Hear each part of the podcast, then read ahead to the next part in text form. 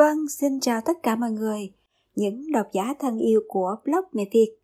Hôm nay mình sẽ tiếp tục đọc phần 3 của cuốn sách Chờ đến mẫu giáo thì đã muộn. Ba mẹ có thể nghe lại những phần trước của cuốn sách trong chuyên mục âm thanh podcast của blog mẹ việt.vn hoặc trên kênh youtube của Mẹ Việt. Ngoài ra để tiện lợi, ba mẹ cũng có thể đăng nhập rất đơn giản để nghe trên Spotify, iTunes, Stitcher, Google Play ba mẹ nhé. Chương 2. Tạo ra môi trường để trẻ phát huy hết khả năng của mình. Phần 3. Năng lực của trẻ được quyết định bởi môi trường và giáo dục hơn là di truyền.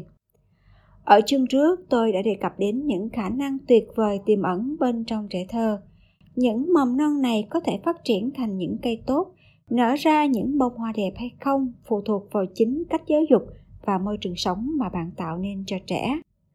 Ở chương này, tôi sẽ đi ra những câu chuyện cụ thể, thực tế về giáo dục trẻ thơ mà đầu tiên sẽ là những minh chứng tại sao môi trường và cách giáo dục lại quan trọng hơn di truyền.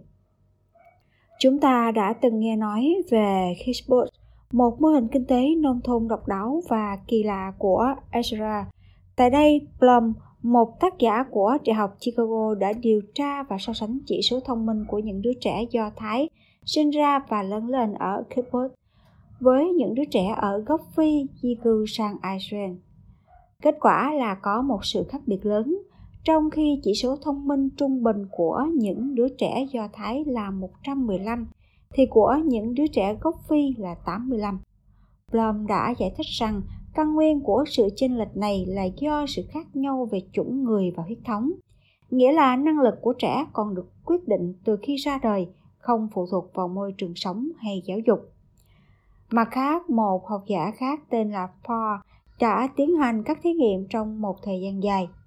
Ông đã chọn ra những đứa trẻ sơ sinh con của các cặp vợ chồng người châu Phi để cho vào học cùng một nhà trẻ với những đứa trẻ người Do Thái. Những đứa trẻ này khi lên 4 tuổi, chỉ số thông minh của chúng là 115, bằng với những đứa trẻ Do Thái. Điều này Paul đã chứng minh rằng năng lực của trẻ không hề phụ thuộc vào chủng tộc người, hay nói cách khác, tài năng của con người không phải là bẩm sinh, cũng không khác nhau với mọi chủng tộc hay huyết thống, mà nó được quyết định bởi môi trường và cách giáo dục đứa trẻ sau khi ra đời. Tại Nhật Bản, người ta đã tiến hành nhiều thí nghiệm để xem sự khác nhau giữa hai đứa trẻ sinh đôi cùng trứng nhưng được nuôi dạy ở hai môi trường hoàn toàn khác biệt. Kết quả cho thấy rằng hai đứa trẻ lẽ đương nhiên thừa hưởng những đặc tính di truyền giống nhau từ cha mẹ, nhưng được nuôi dưỡng bởi những người khác nhau ở hai môi trường khác nhau sẽ mang những tính cách hoàn toàn khác nhau khi trưởng thành. Không chỉ vậy, năng lực và tài năng cũng khác nhau.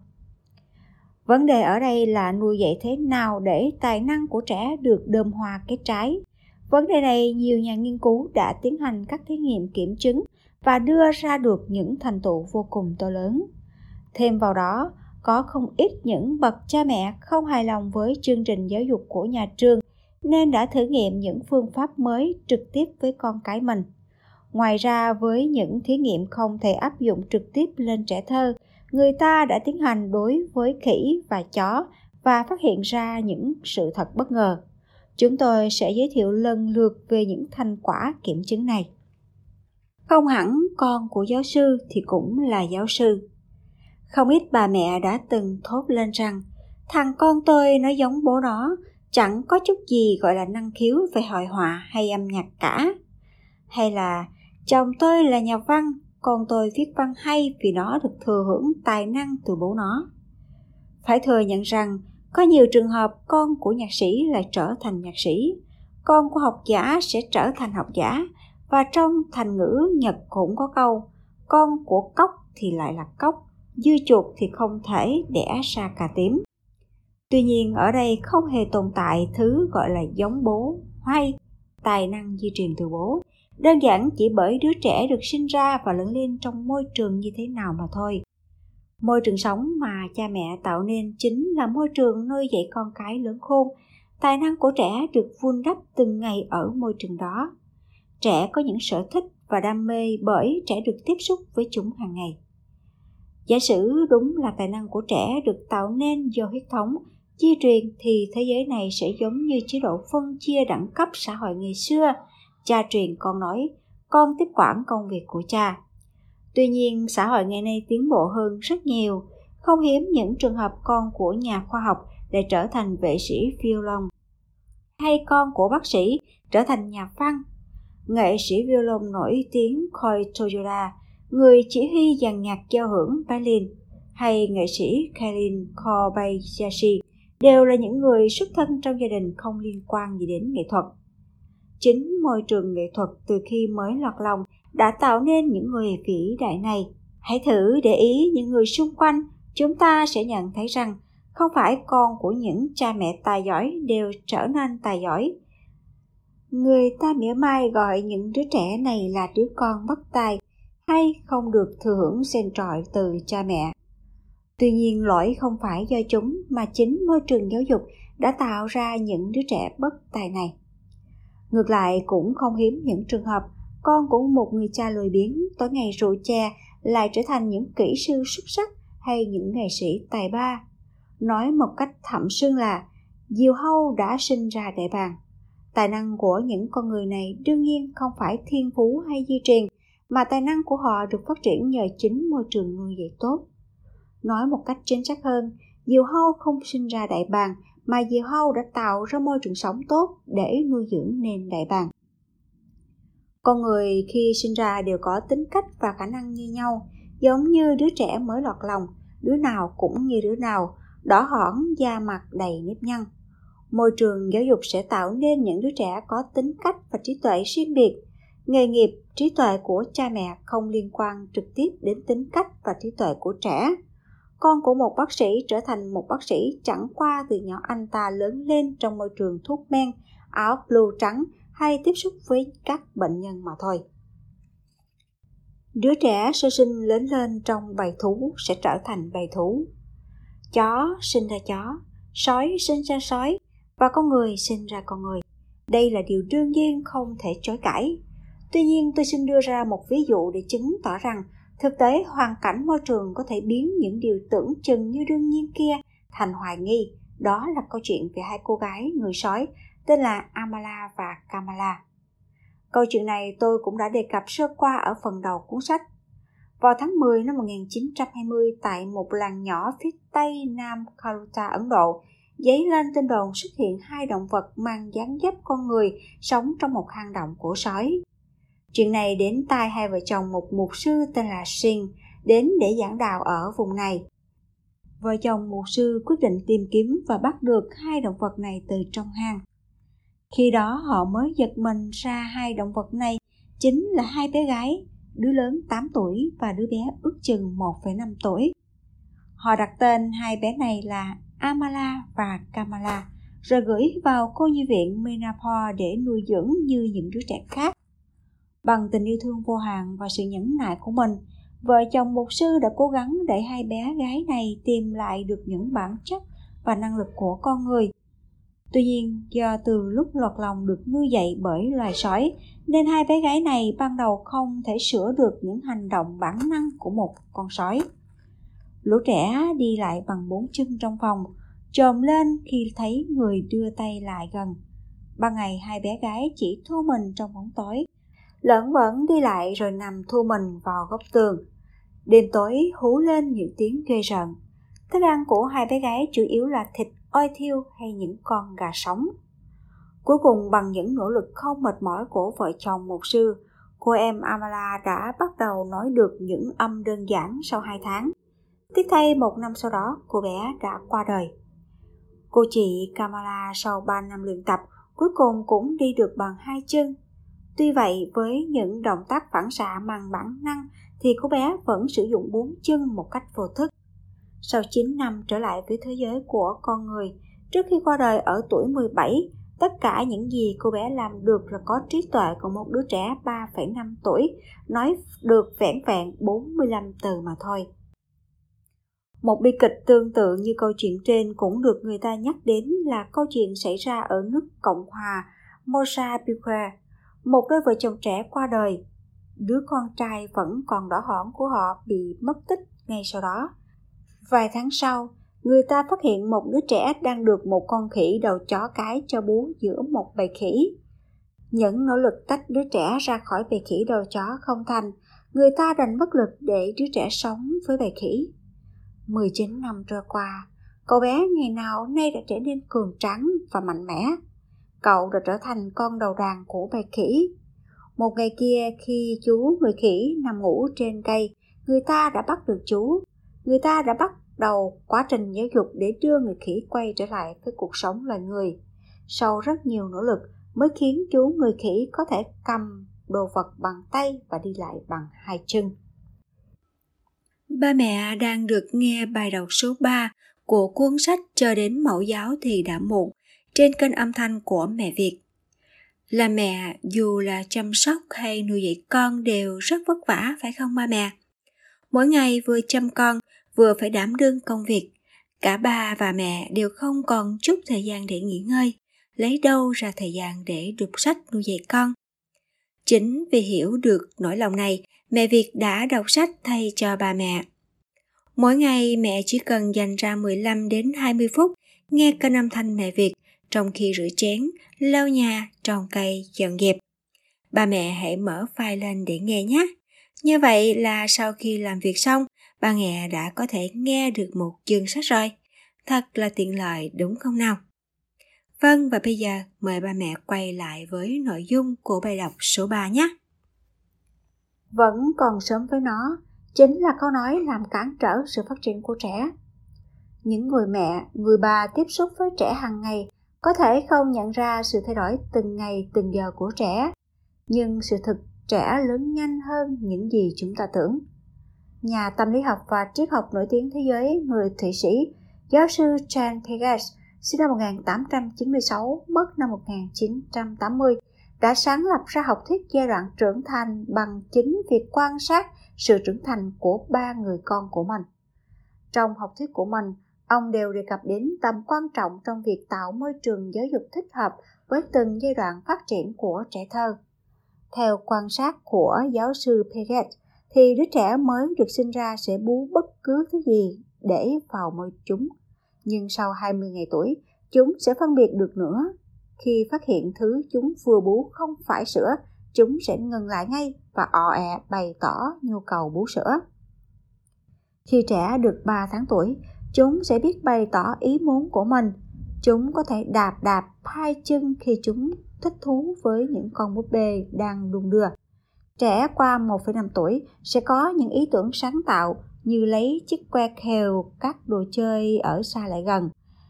Trên 2 tuổi, trẻ bắt đầu nhận thức về ngôn ngữ và tập lý giải những thứ mang tính trừu tượng hơn. Thí dụ như đâu là cha, đâu là mẹ, trời mưa làm cho sân sạch sẽ, vân vân. Khi trẻ lên 4 tuổi, chúng bắt đầu quan sát và tập lý luận về những sự vật tỉ mỉ hơn. Ví dụ như trẻ ngây thơ tin rằng lượng nước ngọt đựng đầy trong một chiếc cốc nhỏ sẽ nhiều hơn số nước ngọt ấy được đựng trong một chiếc cốc lớn hay là bánh quy bị vỡ vụn sẽ nhiều hơn là nguyên miếng cứ như vậy trẻ phát triển cả về thể chất lẫn trí tuệ với một tốc độ chóng mặt chính vì thế, người mẹ thường xuyên tiếp xúc với trẻ, phải cảm nhận được trẻ đang muốn thứ gì, trẻ thích thú với điều gì để đáp ứng kịp thời và tạo ra một môi trường nuôi dưỡng tốt nhất cho trẻ.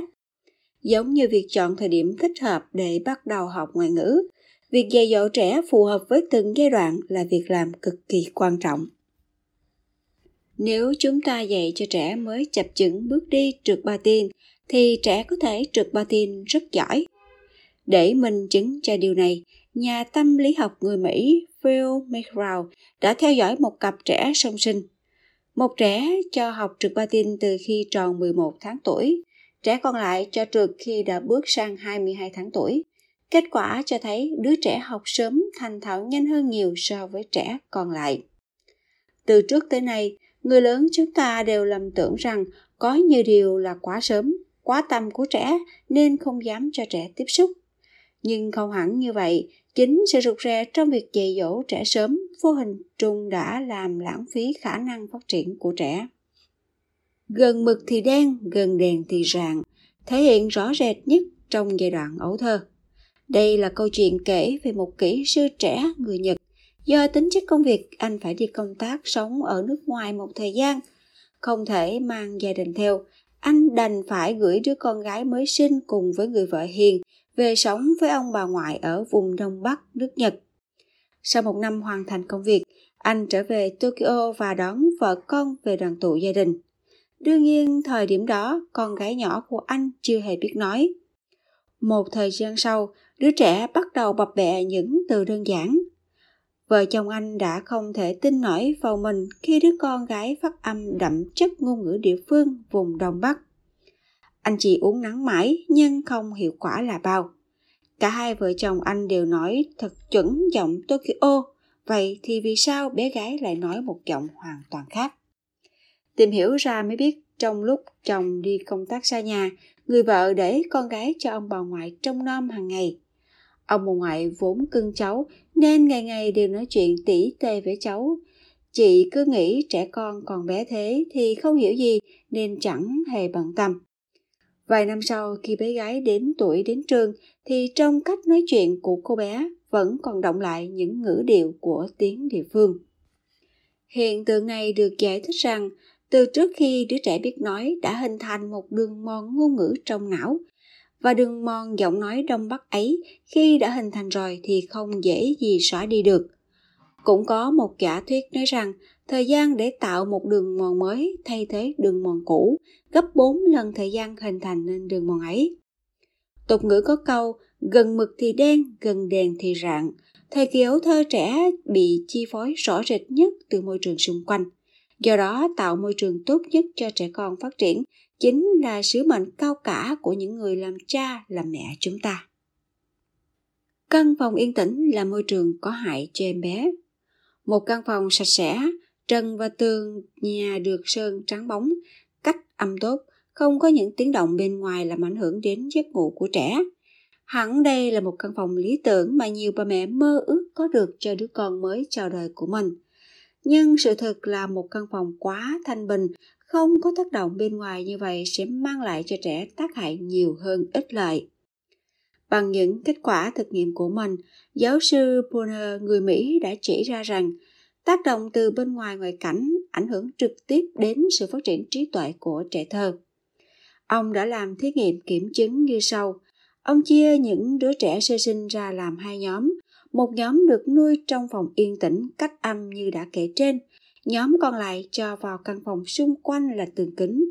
Ở trong phòng có thể nhìn thấy rõ các bác sĩ, y tá đang làm việc. Trần nhà cũng như các dụng cụ giường chiếu trong phòng được trang trí hoa văn rất màu sắc. Thêm vào đó, trong phòng được mở nhạc thường xuyên. Hai nhóm trẻ này được nuôi dưỡng như vậy trong vòng 2 tháng trời. Sau đó lần lượt đo chỉ số trí tuệ của mỗi đứa trẻ, người ta đưa lại gần mắt trẻ một vài vật sáng nhỏ, rồi quan sát xem khi nào trẻ có thể đưa ra phản xạ cầm lấy vật sáng. Dựa vào điều này để đánh giá chỉ số phát triển trí tuệ của trẻ, kết quả là đã có sự khác biệt giữa hai nhóm trẻ. Nhóm được nuôi dưỡng trong căn phòng yên tĩnh, không có tác động từ bên ngoài thì trí tuệ phát triển chậm hơn nhóm kia chừng 3 tháng. Nên nhớ, sự phát triển não bộ của trẻ giai đoạn từ 0 đến 3 tuổi sánh ngang với sự phát triển não bộ của người giai đoạn từ 4 đến 17 tuổi. Điều này cho thấy 3 tháng trong giai đoạn từ 0 đến 3 tuổi của trẻ có vai trò quan trọng như thế nào. Cũng có một số ý kiến cho rằng việc chậm trễ này có thể bù lại được bằng giáo dục, song chắc chắn sẽ rất tốn nhiều công sức của người dạy dỗ và sẽ tạo một gánh nặng to lớn cho chính bản thân trẻ thơ. Ngày nay, những thí nghiệm tương tự như của giáo sư Poner đang được rất nhiều các nhà tâm lý học nghiên cứu, thử nghiệm để xem những tác động như thế nào sẽ mang lại hiệu quả cao nhất cho sự phát triển của trẻ. Đây là một chủ đề đang được quan tâm. Những chiếc võng đung đưa, những quả bóng nhiều màu sắc, những quả cầu phát sáng hay những con giống được gấp bởi những mảnh giấy sặc sỡ đều đang trở thành những vật được lấy ra làm thử nghiệm của các nhà khoa học.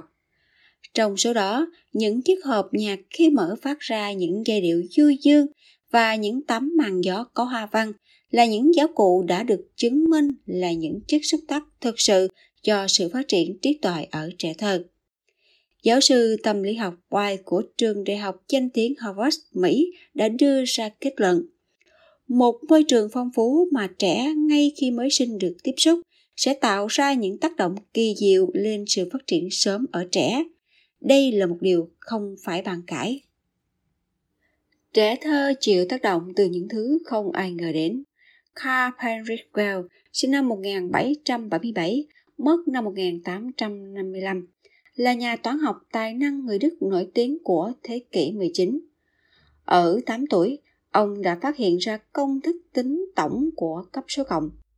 Tôi muốn nhắc đến tên ông ở đây vì tình cờ đọc được câu chuyện thực sự thú vị về nhà toán học lỗi lạc này trong một cuốn sách. Gầu là con trai của một cặp vợ chồng thuộc tầng lớp thấp trong xã hội thời bấy giờ. Cha của Gao chỉ là một thợ nghề. Mỗi lần đi làm, ông đều dẫn Gao đi theo. Tại nơi làm việc của cha, Gao ngồi cạnh đếm những viên gạch và đưa cho cha.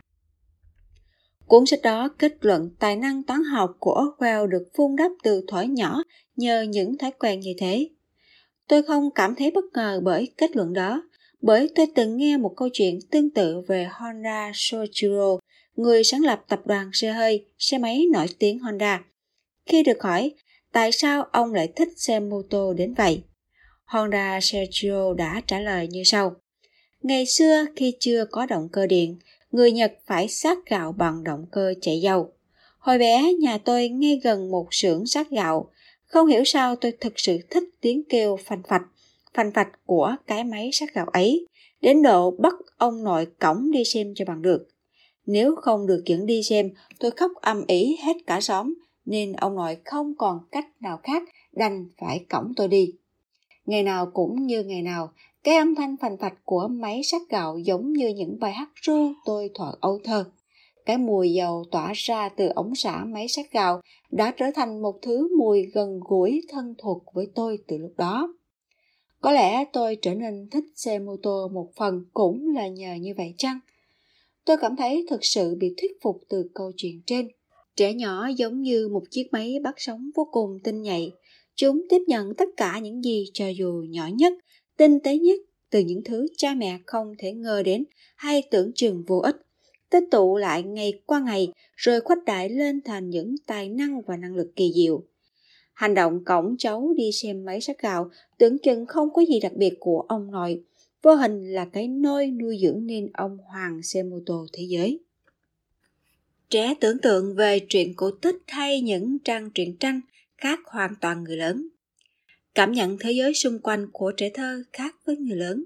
Điều này thể hiện rõ nhất khi ta cho chúng xem những trang truyện tranh hay kể cho chúng nghe những mẫu chuyện. Tôi xin đưa ra một ví dụ về phương pháp giáo dục Montessori của bác sĩ và nhà giáo dục người Ý Maria Montessori, sinh năm 1870, mất năm 1952. Một bé trai chừng 1,5 tuổi được mẹ mua cho một bộ hình vẽ các con vật. Bé chọn lần lượt từng tấm hình đưa cho bác sĩ Manstetteri xem để tìm ra tấm hình có ô tô. Tuy nhiên cả bộ không có một tấm nào như vậy. Bác sĩ tỏ vẻ nghi ngờ chẳng có cái ô tô nào cháu nhỉ. Đứa bé chỉ vào một tấm hình và trả lời thật to, có trong đây này. Nhìn kỹ tấm hình vẽ cảnh một gia đình cùng với một chú chó nhỏ, bác sĩ nhận thấy xa xa có một con đường trên đó có một chấm nhỏ. Đứa bé chỉ tay vào chấm nhỏ đó và quả quyết đó là một chiếc ô tô đang chạy. Lúc đó vị bác sĩ mới ngỡ ngàng, chấm nhỏ đó có nét giống như một chiếc ô tô thật. Đứa trẻ đã thích thú bởi điểm vẽ độc đáo không ai nhận ra ấy. Thêm một câu chuyện khác mà nhà giáo dục Montessori đã đưa ra. Đó cũng là câu chuyện về bé trai 1,5 tuổi được mẹ đọc cho nghe quyển truyện tranh về chú bé Sambo. Chú bé da đen tên là Sambo trong lễ sinh nhật của mình đã được nhận rất nhiều đồ chơi. Tuy nhiên trên đường về, chú bị lũ hổ chặn lại và cướp hết đồ chơi. Sambo khóc nức nở chạy về nhà, được mẹ dỗ dành, chú vui vẻ cười nói trở lại và ngồi vào bàn ăn được trang trí rất đẹp mắt. Đó cũng là bức tranh vẽ ở trang cuối của cuốn truyện. Khi mẹ vừa kể xong, bé trai đột nhiên thốt lên – không phải đâu, Sambo vẫn khóc. Nói đoạn bé chỉ vào trang bìa của cuốn truyện, nơi mà tác giả vẽ minh họa Sambo đang ngồi khóc bên bàn ăn. Đến đây tôi mới nhớ đến một câu chuyện ngắn của nhà văn Sono Ayoko mà tôi đã từng đọc. Chuyện kể về một em bé theo cha mẹ đến sống ở Bắc Âu vì công việc của người cha. Ở xứ lạ, bé không có bạn để chơi. Ngày ngày khi cha đưa mẹ đi làm, bé ở một mình làm bạn với cuốn truyện tranh Kachi Kachi Yama. Ít lâu sau, em bé này đột nhiên trở nên điên dại. Sau khi tìm đủ mọi nguyên nhân, người ta mới phát hiện ra rằng cuốn truyện tranh mà em bé đọc bị mất đi một trang cuối. Truyện lẽ ra kết thúc bằng việc cái thiện chiến thắng cái ác, nhưng vì mất đi trang cuối khiến cái kết không đi về đâu ấy, gây nên tâm lý không lối thoát cho em bé. Những chuyện như thế này đối với người lớn chúng ta tưởng như nhỏ nhặt, không bao giờ cần bận tâm. Nhưng đối với tâm hồn trẻ, chúng tiếp nhận một cách ngây thơ trong sáng nhất, để rồi có những phản ứng độc đáo đến mức người lớn cũng phải sững sờ. Vâng, như vậy là phần đọc của chuyên mục âm thanh mẹ Việt hôm nay đã kết thúc. Xin chào và hẹn gặp lại ba mẹ trong các podcast tiếp theo của Mẹ Việt được phát sóng hàng ngày trên trang podcast blog mẹ việt.vn hoặc trên kênh Spotify, iTunes, Google Play. Ba mẹ chỉ cần search mẹ Việt để theo dõi và lắng nghe nhé. Xin chào và hẹn gặp lại.